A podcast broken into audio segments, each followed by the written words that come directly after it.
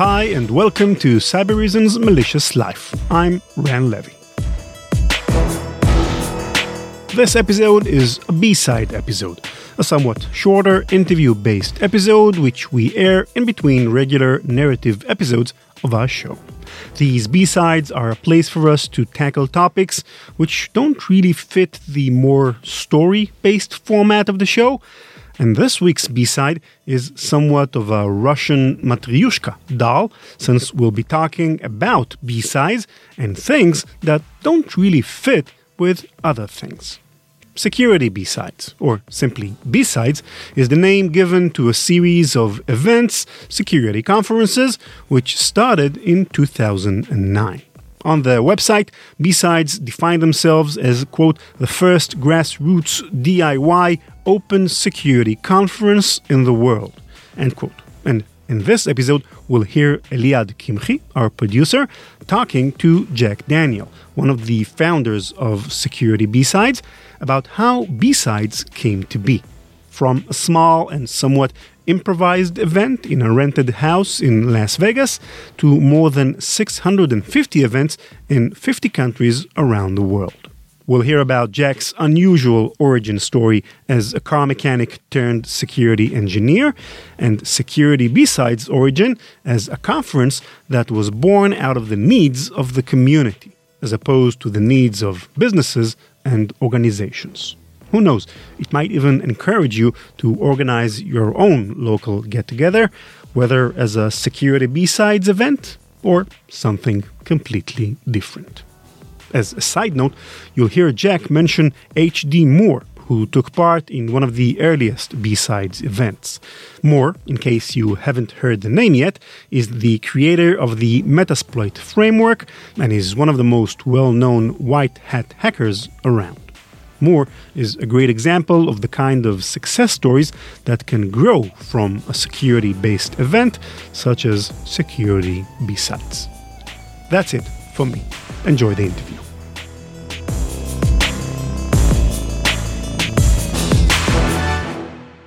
Jack, I'd like to ask you I know that there's a lot of people who know you and, and almost see you as a legendary figure. But would you mind telling our listeners who you are and maybe a little bit about where you started, where you came from. Yeah. So, yeah, the important thing is that I haven't been at this as long as my age would uh, make people think. Um, I am a displaced auto mechanic. Um, the the really short version of this is uh, many years ago I uh, was very good at um, diagnostics and repairing the difficult, ugly things, especially in the early days of computers and cars. And because I did uh, that, I tended to um, really hone my diagnostic skills. And I also worked on some pretty strange things um, it, and had some strange problems and had to be able to find my own parts. And one day there was nobody in the parts department at the dealership I worked at and I ended up having to find my own parts. And the next thing I know, they've made me the parts manager. And that was uh, in the auto industry, at least here in the US, the first uh, department to be computerized was obviously accounting because money matters. And the second one was the parts department because of inventory management. And uh, very quickly, um, I ended up taking care of the computer systems because I had an aptitude for it. And somewhere in the mid 90s, um, it got to the point where the dealerships were so computerized that that was all I was doing. They said, instead of paying consultants, why don't you just do this? So I became the system network admin, all in one, you know, generic IT guy. And if you were doing IT in those days, you learned about security whether you wanted to or not. uh, so I learned about security. I thought it was kind of cool. I, I got on the uh, the Microsoft certification treadmill. I had no budget, so I had to learn on my own. Um, and I discovered the user group community in the Boston area first in Providence and then in Boston. And uh, it was an amazing group. I learned a lot. Uh, and in the uh, certification process and teaching, particularly, I learned um, a lot of stuff. And I just started sharing it. And it'd be, you know, a few tips and tricks. And then it was a short presentation. Then I was doing longer presentations and uh, becoming advisors or board members to these groups. And I always felt that, you know, I, I learned so much from the people that came before me that shared, that were willing to share, take me under their wings and not treat me like an idiot when I did idiot things, which we all do. And I uh, thought that was fantastic. And I've continued that uh, going forward. I started going to more and more conferences and uh, there we go and so here i am today at uh, i've been at tenable almost a decade now and um, i do things like support uh, security b-sides. I have projects uh, this shoulders of InfoSec uh, history project. I do some career study stuff. I've been poking at the topics of stress and burnout and survival skills and for people in our field for uh, over a decade too. And uh, it's it's awesome. And i'm in a, a great place. And i um, am a cranky old man but i am still um, occasionally optimistic and even when i'm not i am uh, eager to support the people uh, who still are optimistic i think a lot of people maybe know b-sides today all over the world and some of our listeners might have attended. But I think, um, could you tell us a little bit more, maybe about the origins of B sides? It was um, over 10 years ago. Yeah, we go back to 2007 and uh, various groups, the CitySec meetup groups that I think came out of Matasano ideas, but anyway, they were happening around the US and a few other regular meetups. And in those meetups, it turned out a few of us were on Twitter and had jumped on Twitter, and we were uh, staying in touch. So Chris Hoff and Zach Lanier and some others in the Boston area, and I would, you know, kind of touch base occasionally on Twitter, and uh, we all started following each other, and that was the original informal sec twits list, security twits list, and that grew and grew and grew the early days of Twitter. Yeah, early days of Twitter. What that did was it allowed us to have uh, an online community. It was before Twitter was full of journalists, celebrities, and uh, politicians. Uh, and we had arguments, but it was a lot more civilized and uh, society was less polarized. But what happened is it allowed those of us that saw each other once or twice a year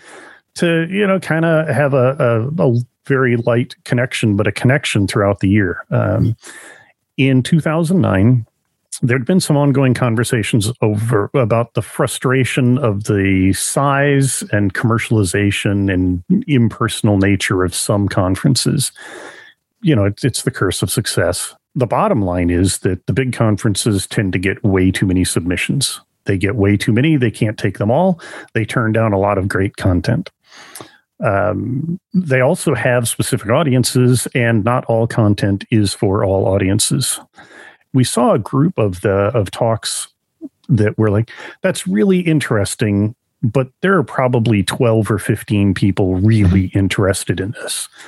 And if you have to fill rooms with hundreds or even thousands of people, something that is um, interesting to twelve people is not. Um, it doesn't make sense and you know it's interesting, but you can't take it. And we thought, hey, it's too bad there's no place that they could do that. Then we saw a few that were um, maybe not quite ready for prime time. It's like that's a really clever idea. That's a really clever hack. That's a brilliant thing, but it's this is not well thought out. It's not well written up. I, I understand why they turned it down, but it's really too bad that um, there isn't a place for them to share this and get some feedback and turn this into something really cool. And so uh, Chris Nickerson had rented a house. He said, Why don't we just give talks in the big room at the house? We got a kitchen and a swimming pool. If you don't like the talk, uh, go grab something to eat or grab a beer or jump in the swimming pool or um, go upstairs or whatever. And so we did it. And uh, based on some other stuff, we got a couple of sponsors that pitched in some money. Um, we had a tip jar. People threw money in a bucket to help pay for things or ran to the grocery store and bought food or beer or whatever. And it just happened. Um, it was very informal, very relaxed. We had a few hundred people through the house during the two days of talks. The talks were amazing. The the topics ranged from, you know, modern malware evolution, the kind of things that you would expect, to the HD Moore gave his first talk on WarVOX, but it had to be, uh, it was still very raw data. He's very professional. He's an amazing presenter and a brilliant guy, just a wonderful human, too. but he had, didn't have time to clean it up enough for the big stage. But he shared it with uh, people who were really interested. Uh, there was uh, some great political content, uh, geopolitical stuff that was in one talk. Uh, the best attended and most talked about session, um, Erin Jacobs did a put together a panel on gender issues in the industry, and it had uh, women that were still in college. Had at least one attorney. I don't remember the whole list, but it had people who were consultants to industry, large and small, people whose social and political views uh, were uh, across the uh, across the spectrum, and it was a very engaged and engaging conversation that um, was far far before any of the uh, larger conferences were taking on diversity, and it, it was amazing. Do you think there was something specific about B sides that created the environment for something like that to come up way ahead of its time? Yeah, it was just that it was open. It, it was just uh, it was mellow and relaxed, and um, uh, if you submitted something, it was probably going to get accepted because it was done fairly short notice, and so we didn't have a, a really strict vetting process. If it sounded like uh, some folks might be interested, there you go. Um, and you know, by the second day, there were side conversations happening and uh, you know there were there were some great stories that came out of that. There were some uh, you know the the air conditioning was inadequate. So if you see pictures of that first year the windows all have garbage bags taped over them to block the sunlight. We were on the roof with tarps to cover the sun the skylight because um, the AC couldn't keep up. We had portable AC units, which were loud and nearly burned the house down. It was it was a wild time, but we were just trying to do this one thing. And we one thing we did do is we did um, have the local shuttle bus company run shuttles back and forth to the other conference that was running, so that people didn't have to get in a cab, didn't have to find it. Uh, it did take a while to get back and forth, but you know we made it easy to get to, and we we were just mellow about it. A bit earlier, you mentioned the concept of sharing. Yeah, and uh, this is something that is very common in the uh, security industry. Right. The idea of sharing from bulletin boards to just even the early days of Twitter that you uh, mentioned just now. Was this something that you think was present in the DNA of B sides? Are there any memorable talks that, that you feel represent that mindset? One, I'll be careful here because they are still in a similar situation. One of the first talks on at the first ever B sides was one on a network, on a general field of network security topic. Um, and the person that gave the talk spoke uh, from their experience as a consultant and reseller um, with a diverse portfolio of customers and products. And uh, they asked us that there be no press. And uh, halfway in, they asked that the camera get turned off and no one do anything. And what they did was they name names. They said if you have uh, if your you know primary core network is this uh, company and you bring this product in, they're both going to blame the other one for the failure. Here's how to fix it. Uh, here's how you do this. Here's how you do. That was a very practical one, and they named names. They can't do it publicly. You can't come out if you're uh, you know pick your giant network vendor if you're a cisco or juniper or hp or whatever uh, reseller. You come out, you can't come out and say support's going to lie to you unless you can make eye contact with everyone in the room and make sure there are no cameras and no press badges. Not that we had press badges in those days. Uh, there were also things that were um, politically subversive. Uh, there were talks about discovering the zero day vulnerabilities and trying to get them fixed. And the battles of trying to work with them. There were people that named companies that were horrible to work with at the time. And it was it was really candid. That candor made a huge difference uh, in in some narrow spaces. But the fact that anything that made sense that if people in our communities were interested in it, you could discuss it was a big deal. And the fact that from that first event, uh, know, Las Vegas always had the option of no press, no recording, no cameras. That got formalized within a couple of years to the underground track where, you know, no press, no recording, no cameras, period. Um, but that ability to be off the record and candid um, is has been interesting as well. Were there any other talks that you remember fondly from from those days that that really kind of stay with you or stand out? Um, uh, the one that I mentioned, the the uh, gender issues panel, was pivotal because that sparked the second uh, one at the B sides in San Francisco uh, six eight months later, um, and that got a lot of attention because people weren't talking about it, and it wasn't. Um, it was not yet politicized. That was long before Me Too. That was uh, just a just a group of brilliant people um, discussing the the issues. Uh, there were early talks on things like uh, what compliance was doing as compliance, particularly PCI. I was involved in some of those. You know, what what happens with PCI? Um, some that I was involved in were also the stress and burnout, the early stuff on stress and burnout, which needed to be somewhere where there was no recording. Um, I think we made an exception for press, but no pictures, no quotes. You know, kind of Chatham House rules stuff where uh, the ideas could be, but it, it, allowed people to really open up about uh, stress and mental illness and be exceedingly candid about what they were doing and how they were coping in the battles they had fought. On the other side, on the really technical stuff, there were people uh, that did uh, incredible, just crazy code walks. They would, you know, there were people that uh, just shared their terminal and walked through um, creating and deploying something. There were people that were doing incredibly um, fun, crazy ways to hack things and break things, and they were walking through it. And the the folks that uh, that were doing that were, you know, just sharing absolute cutting edge techniques in a group of friends. And if you happen to sit in on it, you, you got to see it. There were uh, discussions of entrepreneurship and other things that became interesting. I mean, there was an entrepreneur panel with um, Rob Graham and Paul Judge, and and you know that was at Atlanta. There were just some of these like, wait a minute, we had we had who on stage doing what? Uh, If you're a defender fighting cyber attackers, you must be successful every time. They only need to be successful once. Cybereason reverses the attacker's advantage. End cyber attacks from endpoints to everywhere. Does it ever feel like an experiment? Do you provide sort of the the fertile ground and you just you never know what you're going to get?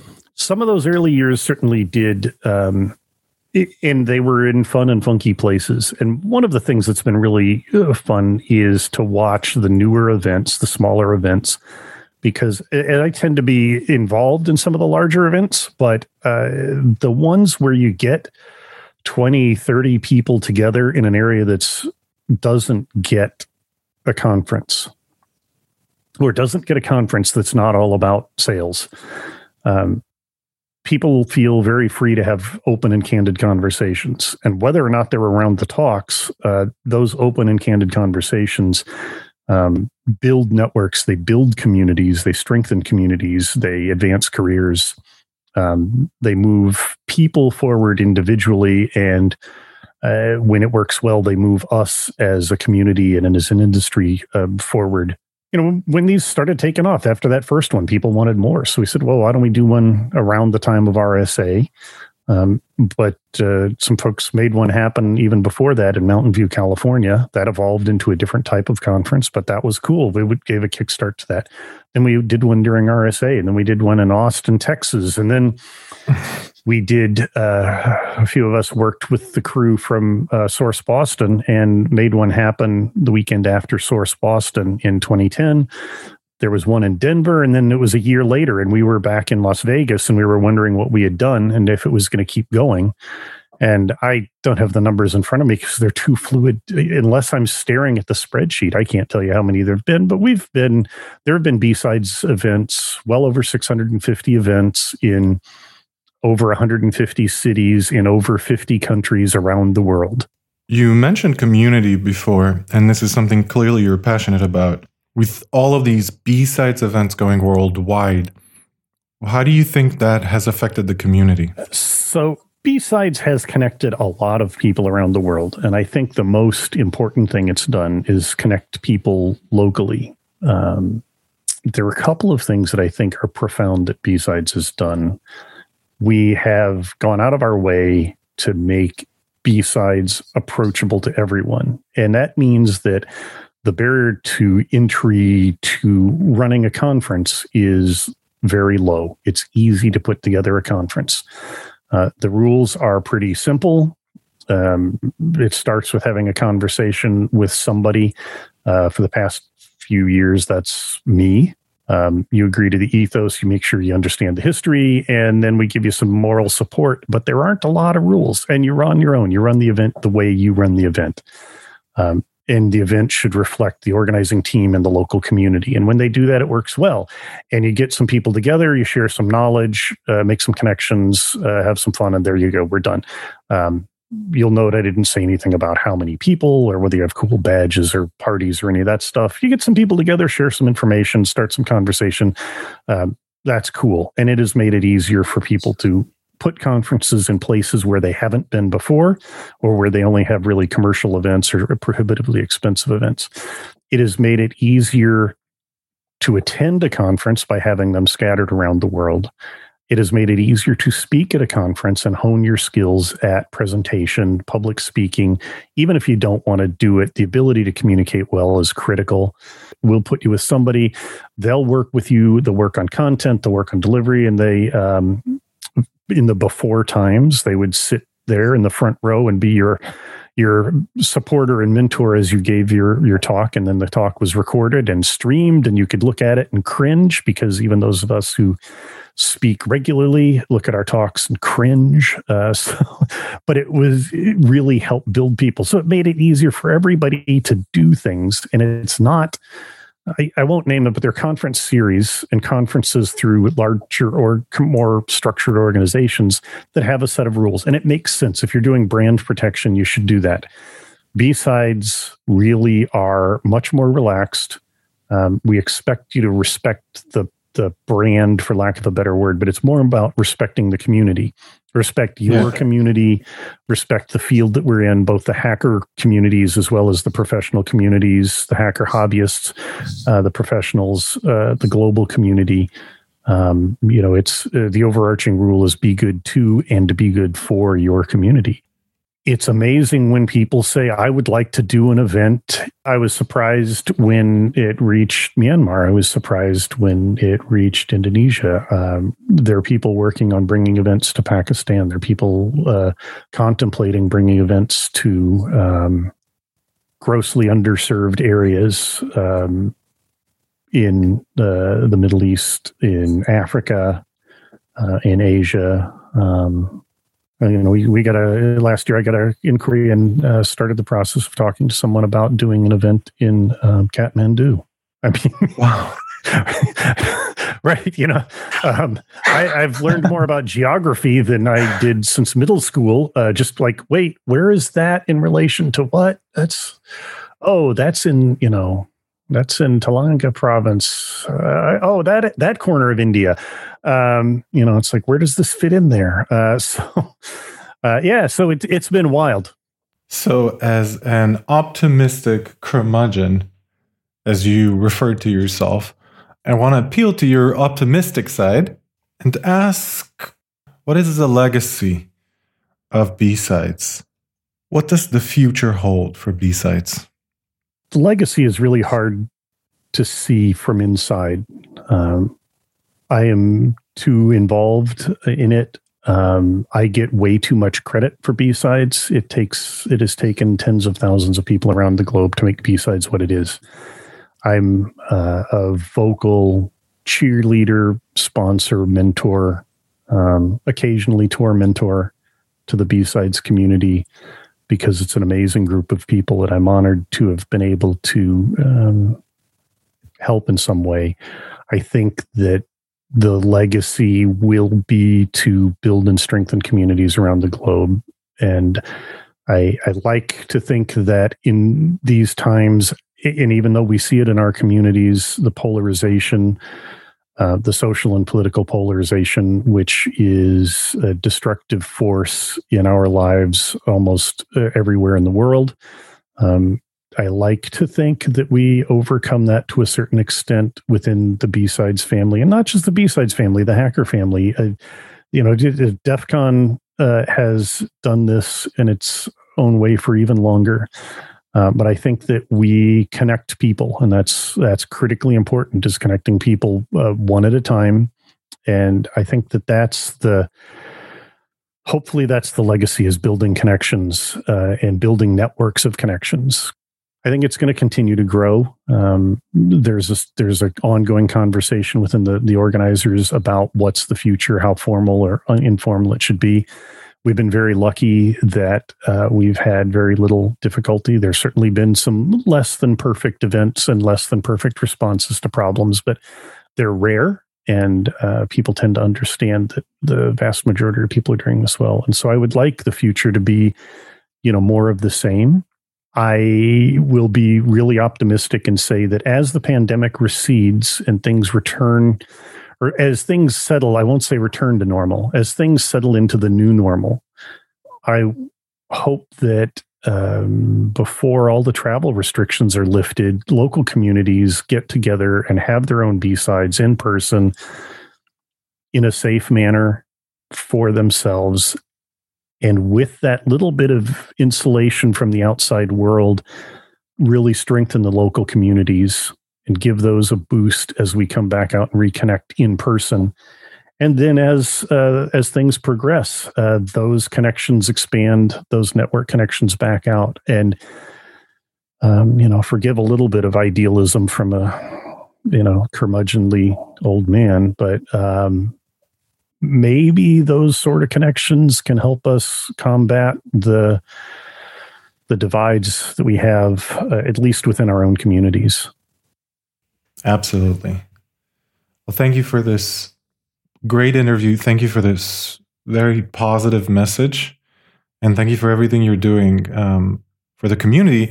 And actually, there's one more thing that you're doing. It's called uh, Shoulders of InfoSec. Would you like to say something about that? Yeah, so the Shoulders of InfoSec project is something I started several years ago. Um, I gave the first talk at DerbyCon, and what happened was I came up with this idea that I realized I came into the industry um, in my middle age and didn't know a lot about the history and started thinking about it. And I thought, you know what, I'll do a presentation on some of the historical figures in our field. And then I started digging, and it turns out that that's not one presentation. So there's an ugly wiki, um, as all wikis that have actual data in them. It's at uh, shouldersofinfosec.org.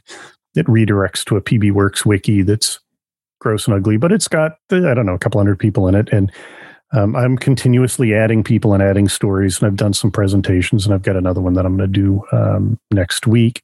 And I try to tell some of the stories of the people in our field, the people that came before, uh, good guys and bad guys. I've tried to largely steer clear of hacker history because I think that that somebody that's part of that community should do it, but there's certainly overlap. Um, and I've got us up to I'm at the teetering point where that that generation that founded um, a lot of the network security field, uh, people like Ron Gula and Marty Roesch and uh, uh, Rob Graham and others need to go in there and then figure out who the next. But if folks like the foundational figures, the people that came out of um, came out of military, uh, crypto, and intelligence and other stuff are there through the people that did the foundational work in military and government through the beginnings of our industry. And the, the important thing that I try to get through there is that these are actual people. Um, Diffie-Hellman is not just a way to securely exchange crypto keys in an untrusted environment, Diffie and Hellman are actually really brilliant, amazingly interesting people. And also, mm, they wouldn't do, have done what they did without Ralph Merkle. And unless you're a crypto nerd, you probably don't know Merkle. So I try to tell these stories and talk about things like Ron Rivest. We know RSA. You know, Ron created something called the three ballot voting system, which can be done electronically or on paper many, many years ago, threw it in the public domain because he thought that uh, uh, election integrity was really important. Imagine that, you know? so these people have stories to tell, and I try to tell little tiny bits of their stories in that project. That is really cool. Uh, as you know, we are all about the history of uh, InfoSec, and so I am sure that our audience would appreciate that. So thank you for sharing. Uh, thank, thank you. you. for coming on and, and talking to us and to our audience. And thank you so much. Great. Thank you very much.